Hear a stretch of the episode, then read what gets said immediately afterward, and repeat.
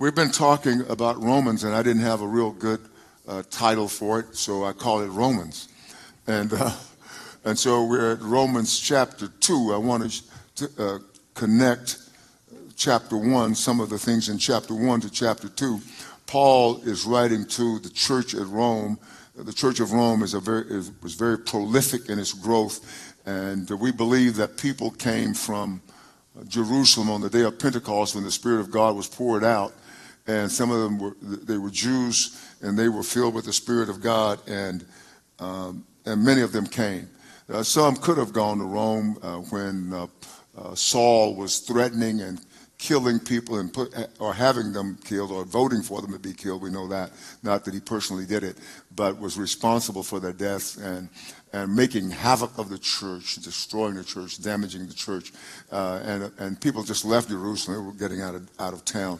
Sometimes when people leave, we, we draw erroneous conclusions. We feel like, oh, they were scared. I don't, I don't, I'm not afraid of anything. Usually, if God didn't call you to that position, don't take it. You know, don't take it. Don't just grab leadership just because you have a voice. Don't do that it, because you're going to hurt somebody. We have rules on our missions trips uh, that, how people must comport themselves because when you're just your own person, you know, I'm an individual, you know, and have that uh, attitude, you'll get people killed. And, and, and so uh, it was of God that the church would leave Jerusalem it wasn't of God that they would be uh, made havoc of, that they would be, uh, as it were. But they left Jerusalem, the apostles stayed there, and they went all uh, around, and the church, many people found themselves at Rome. And so Paul is writing to the church at Rome. Uh, a lot of Jews and a lot of Gentiles are now saved, and they're coming to the kingdom like running out of a house that's burning with fire. And uh, so Paul writes because he wanted to go there he wanted to go there, but he just got delayed. And sometimes uh, the, the, polity of the church, you know, the, the, the membership of the church, uh, will sometimes, again, draw conclusions that the leaders don't want something or the leaders after something, and those things aren't, aren't necessarily true. Sometimes they are true that you have some corrupt leaders here and there, but uh, it, it, wasn't the case. And sometimes uh, because Paul wanted to get to Jerusalem, but he was hindered from getting there. I think Paul says the enemy was hindering him, trying to keep him out of Jerusalem because he knew the effectiveness of Paul. And so eh, sometimes we pastors and leaders and whatever our titles are, we're trying to do something. It's not working. And, and the church, uh, sometimes membership will draw erroneous conclusions, almost like, well, they don't like me, or they're jealous of me, or all kinds of things. But so Paul was pressing through to get there, but he could not get there. So it doesn't mean that Paul was lacking in faith. I mean, come on, he raised somebody from the dead. He performed, God performed all these miracles through him. He was trying to get there, but at the right time at the right time. He came through, and he is, now about to get to Jerusalem, and the Holy Spirit has given him a full release. And so we have, we have read and taught you some of those things. I wanted to start now in verse 20 to uh, chapter 1, verse 20. So we're going to go back to chapter 1, verse 20, and we're going to read some things because we want to tie them in to uh, chapter 2. I believe that the Holy Spirit has me personally sharing this message because God has brought us some, to some a spiritual place or a spiritual plane. God has brought us there. I, I am acutely aware of that. And that means I don't have doubt as to uh, I don't have doubt as to us being there. Um, so we are there. Don't ever choose the temporal over the eternal. Don't do that. So we are in a, in a, in a beautiful place in the Lord. So Paul is writing here in verse 20 of the first chapter of Romans. He says, For since the creation of the world, uh, his, speaking of God, invisible attributes are clearly seen being understood by the things that are made, even his eternal power and Godhead, so that they are without excuse. So pagans and even unbelieving Jewish people were without excuse. Why? He says, because you cannot look around you and say, uh, there's not a God. And, so, and, and not only that, he'll tell us uh, shortly that God has placed in each person a conscience. And so that something, even the pagans, the Gentiles, uh, uh, uh, the Gentiles knew that there was a God. There was some of them knew that there's some, something different here uh, because their conscience is written in our conscience, in our hearts. And so uh, Paul is writing so systematically to the church. Now, I said those things previously because I, am saying I think just like that was a an idyllic moment. It was the right moment. It was the set moment, a kairos moment in the Greek, a kairos, a set time. I am saying to all of us, there's a set time now, right here, by the Spirit of God, that we get some things straight right now and don't comport ourselves as we, many of us, have in a lackadaisical way. Oh, come see, come see. You know, just kind of doing that, doing what you've always done, acting the way you've always acted, uh, thinking that God gives you a buy because you're cute or handsome. He doesn't do that. So Paul says that these people are, uh, because of God, his, his invisible attributes are clearly seen. So you, nobody, nobody can just say, as, as my friend Pastor Ken says, he says, I will believe there's no God when you take a handkerchief, throw it up in the air, and it comes down as a fully made t shirt. And so, uh, so the, uh, the world in which we live is really like a, a, a, a, the result of the world that's always been. And so, Paul, uh, this world that we have right now, I, you turn on your television and you hear all kinds of ungodliness, the craziest stuff. The craziest stuff. It's on the news, it's, on, it's in the movies, it's in the plays, it's in the talk shows. It's like, where would, the, where would we go? We go to the rock. We go to Christ Jesus. That's where we go. And uh, you know, I, you know, I am. I'd like to think I'm radically saved, but not just a radical. I'm not a nutty guy, a radical guy, but uh, I really, I am very zealous for the Lord, and I'm so zealous. It's very difficult for me. It has been difficult for me for a number of years now to watch a movie.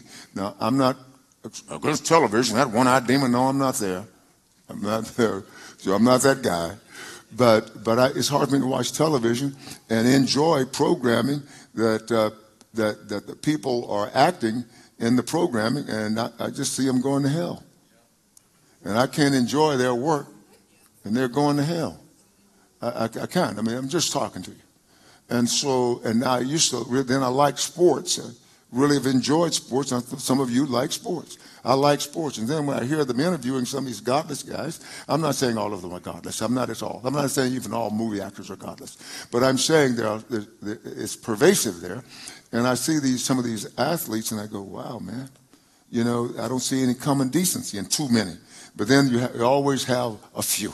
That, that, are godly and are acting right. And so God has them in that place that they might affect that place. And so I am not uh, in a blanket way coming against everything. That is not my, my goal. My goal is not even to be balanced here. My goal is to be godly here. And so the balance comes out of my godliness. My godliness doesn't come because I'm balanced. I have seen a lot of worldly balance that's imbalanced. All right, are we good? Okay, if you kind of nod at me sometime, I can't see if you wink, so you have to nod. Okay, so the positions that that ungodly people hold against God are really indef- indefensible, and we realize we realize that the last uh, in the last message. So Paul says it, their positions are indefensible; they are without excuse. You have people who can argue well, and uh, they can debate well, but they are still defenseless and without uh, cause in their efforts. Uh, you'll notice how there's one ancient debating uh, uh, technique or tactic that if you can't win on the facts, attack the person who's talking. And so that, that's what they do.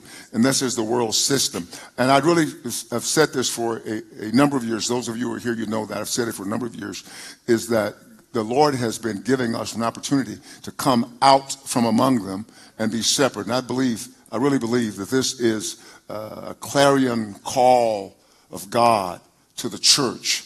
Uh, yes, CCCF, and we're going to amplify that Sunday a bit. So let, us look at the Gentiles' sin. There's a, a statement that you want to never forget. God gave them up. God gave them up. You don't want to forget that. Uh, God gave them, or that is, He abandoned them to what they insisted on. You know, I, I remember a number of years ago, you know, we had uh, Pastor Joel was preaching one day and here, and he said, uh, uh, made a comment. He said, he said, the judgment of God is God finally giving you what you want. And, and that really, it was well said. I mean, we've all said something that perhaps meant that, but that was so succinct that I, I, cap, I captured it as my own, and the Holy Spirit won't let me tell you like it was mine, you know. So, so you know we preachers are, we people of God, we just start telling people stuff, and and uh, you know, you know, God told me, God, yeah, I, I think I heard somebody say that a lot of times. Yeah, so, so let's look at so look at God gave them up. Verse 21. Because although they knew God, why did God give them up? Because although they knew God. Why did God give them up? Because although they knew God, they did not glorify him as God, nor were thankful. Okay, they didn't glorify him. They weren't thankful, but became, but became futile or empty or worthless in their thoughts and their foolish hearts. Now, why? Because they wouldn't glorify God, because they would not be thankful to God. They would not admit that there was a God. Their foolish heart was darkened. And then morality became a real issue. Morally senseless. Morally senseless. And, uh, and then he says, professing to be wise, they became fools and changed the glory of the incorruptible God, the immortal God. They changed uh, his glory into an image made like corruptible man and birds and four-footed animals and creeping things. So we have seen that. Uh, you can go and, and, look at some things from antiquity. You can look at go to museums, and a lot of times even Christians will go into a museum and we just marvel at at the the, the things that men made in worship. That's the nuttiest thing, isn't it? And that shows you the depravity of man that, and, and we know somebody like that somewhere in our, our life. We, we bumped into somebody like that, that uh, people were worshiping, and there were uh, many of our ancestors. And it's not just the, the ancestors, my ancestors, but yours too. You know, I mean, all of us, all of us, our ancestors, you know, uh, you know, drinking blood out of the skulls of their enemies you know, making figurines and, and worshiping them. And that just shows you the depravity of man. And, uh, and the scripture says they made these things. They made these things and called them their gods. He said, therefore, or for that cause or that reason. Therefore, God also gave them up to uncleanness. And so what God did was he just basically, come on, okay? You, you insist on that. I'm just going to let it take you where it takes you. But, but God was still striving with them. But even at that, he did not take the conscience away, but they made their, their, their minds and their, their, their uh, thinking darkened. They, they, uh, they snuffed out the light. And you can snuff out the light by not believing God. That is, there's a light burning there that says there's a God. You go, and you blow it out yourself. And you do that not through natural breath, but through disobedience. That's how you blow out the light, by not yielding your thoughts to God. See, I've given up my thoughts for God's thoughts, but you got people because they, they, uh, they um, seem to think that uh, they equate, it would be the right word, they, they equate, they think there's an equality with godliness and, and worldly success. Uh, some of the, one of the greatest men that ever lived in the world, you know, was John the Baptist. Uh, he, he died at about 30 years old, got his head cut off. Didn't, didn't dress well. He never saw GQ magazine. D- didn't know that he shouldn't be wearing some camel hair around his, his, you know, loin cloth and stuff and a leather belt and getting out in the wilderness eating locusts. Eating locusts, I mean, you know, no bread, no rice, you know. Uh, locusts, wild honey, and screaming out, you know, uh, repent, repent, you know. I mean, yeah, one of the most successful men in the world. Died young.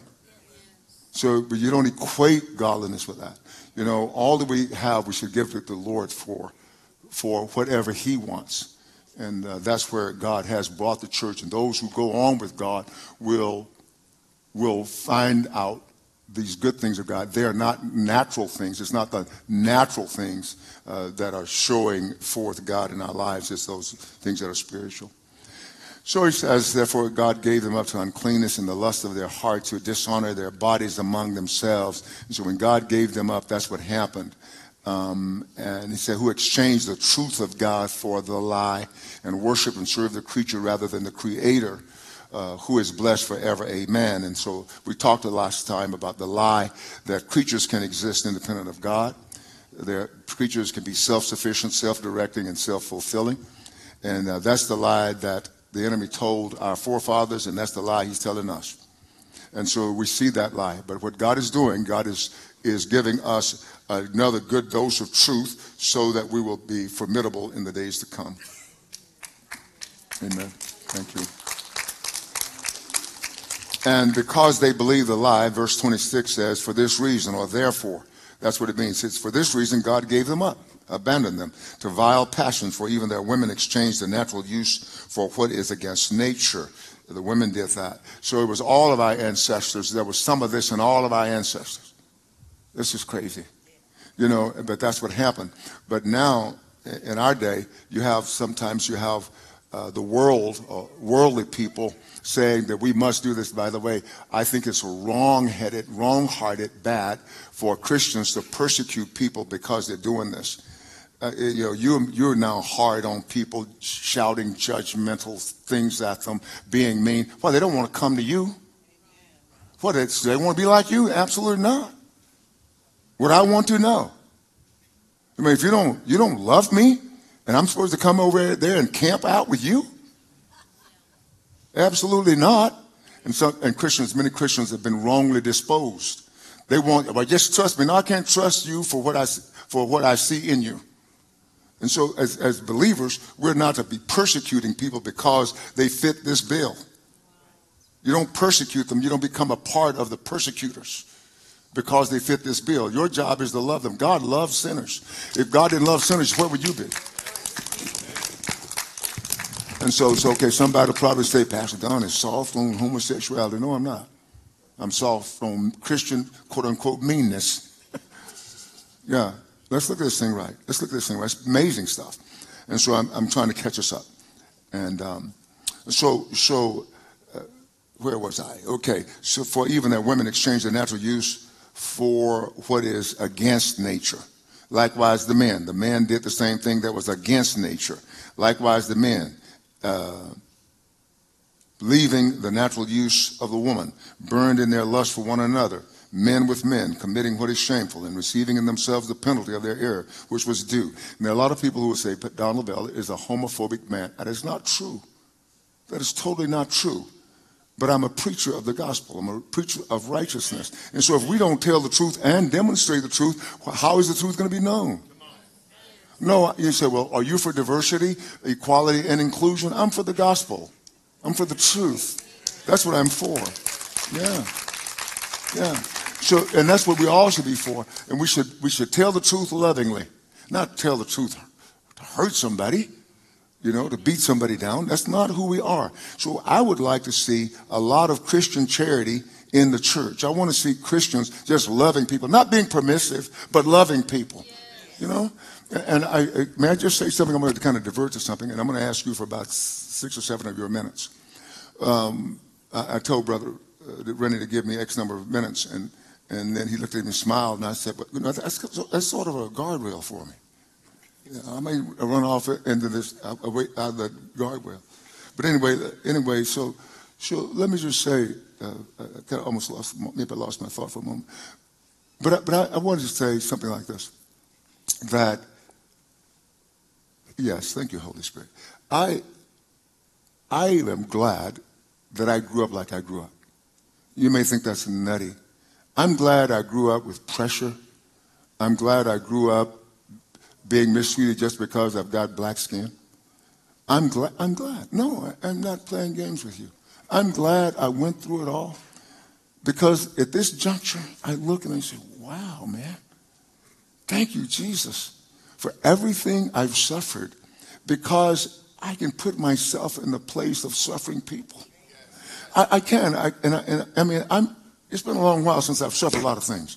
But sometimes when I go places, and, you know, travel around the world or even here in America, and, and you know, Pastor Don, you know, the, the, really seriously the, the head or general overseer really of, of the Fellowship International, because I don't take that title, I haven't taken it thus far.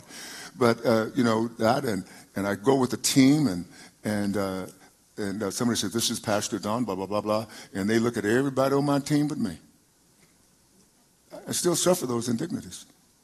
They, they, they look at my team members. They'll ask my team members things. They won't even ask me. And so sometimes I'll say, Excuse me, I think you need to look at me when you're talking, please.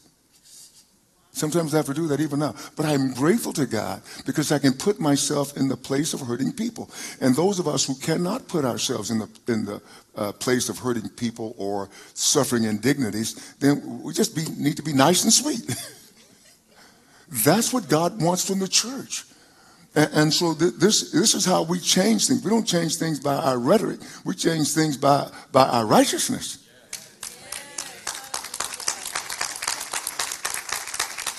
And so here in Romans, he's relitigating Romans 1. Yes, I am.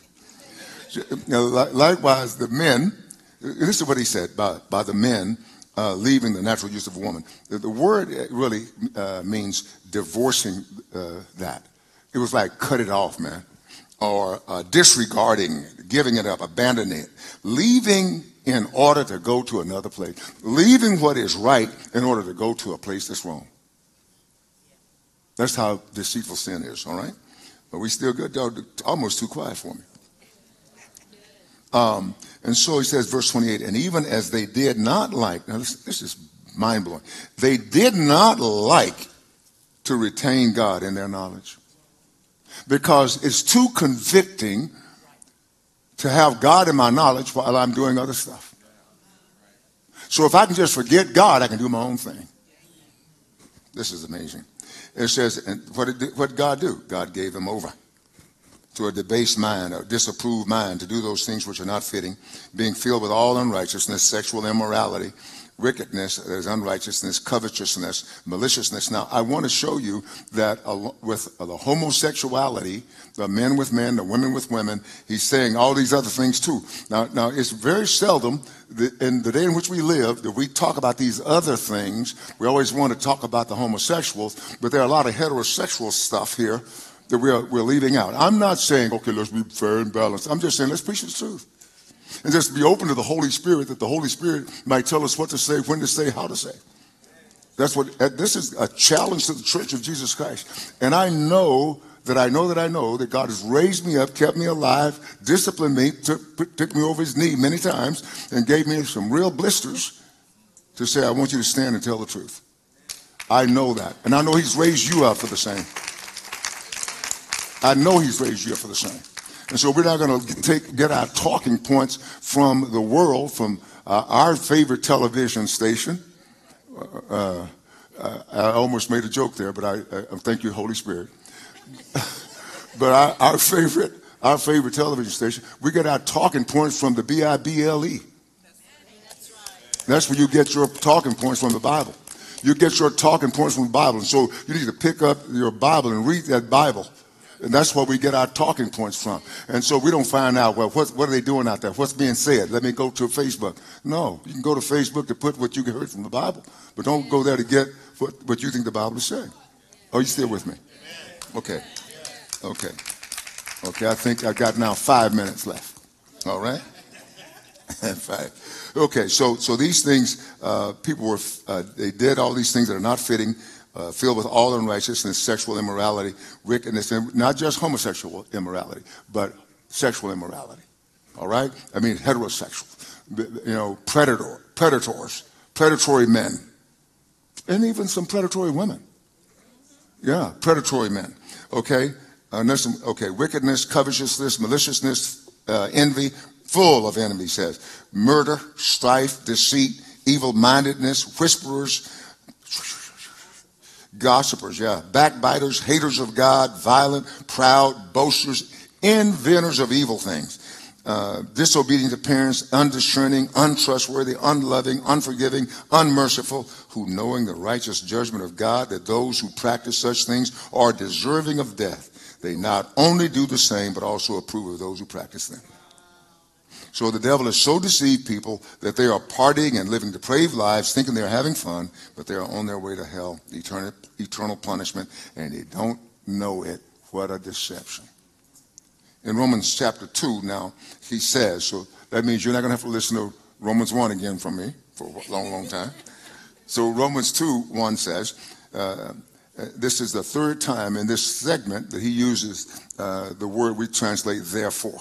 Okay? He says, therefore, for this reason, for this cause, you are inexcusable, O man, whoever you are. Doesn't matter if you're the deacon, you're the pastor, you're the apostle. Doesn't matter who you are. You are inexcusable, O man, whoever you are who judge, for in whatever you judge another, you condemn yourself. For you who judge practice the same things. For, but we know that the judgment of God is according to truth. So every judgment that you make according to God it will be truth against those who practice such things. Uh, so the, the judgment of God is according to truth against those who practice such things. And do you think this, oh man, you who judge those practicing such things and doing the same, that you will escape the judgment of God? So what, what, Paul is doing is removing hypocrisy from the church, and we've talked about that. That there would be a great move of God. It would be called the desecularization of the church. I'm telling you, brothers and sisters, that's where we are. Oh wow! I almost got Pentecostal right there for a moment. But seriously, I almost did. I almost did one of those, you know, man. I mean, uh, don't say it. Half of the folks are running.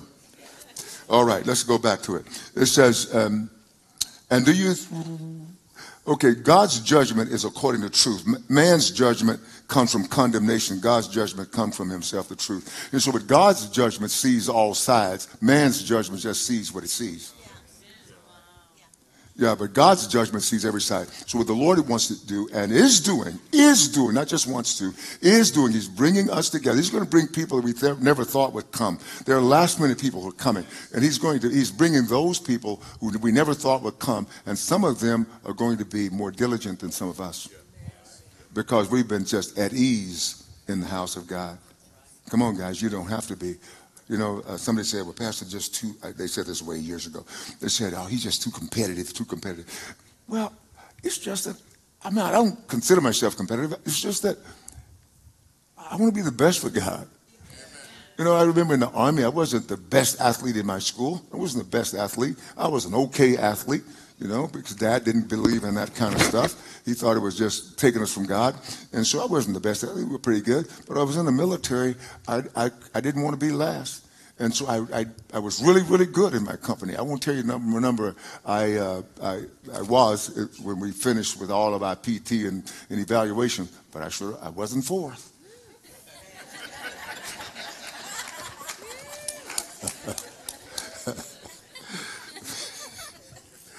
So, so, so yes, verse 4. Or do you despise, listen, this is what you have to do. Because sometimes people are messed up and they just don't know it, and they won't let anybody tell them.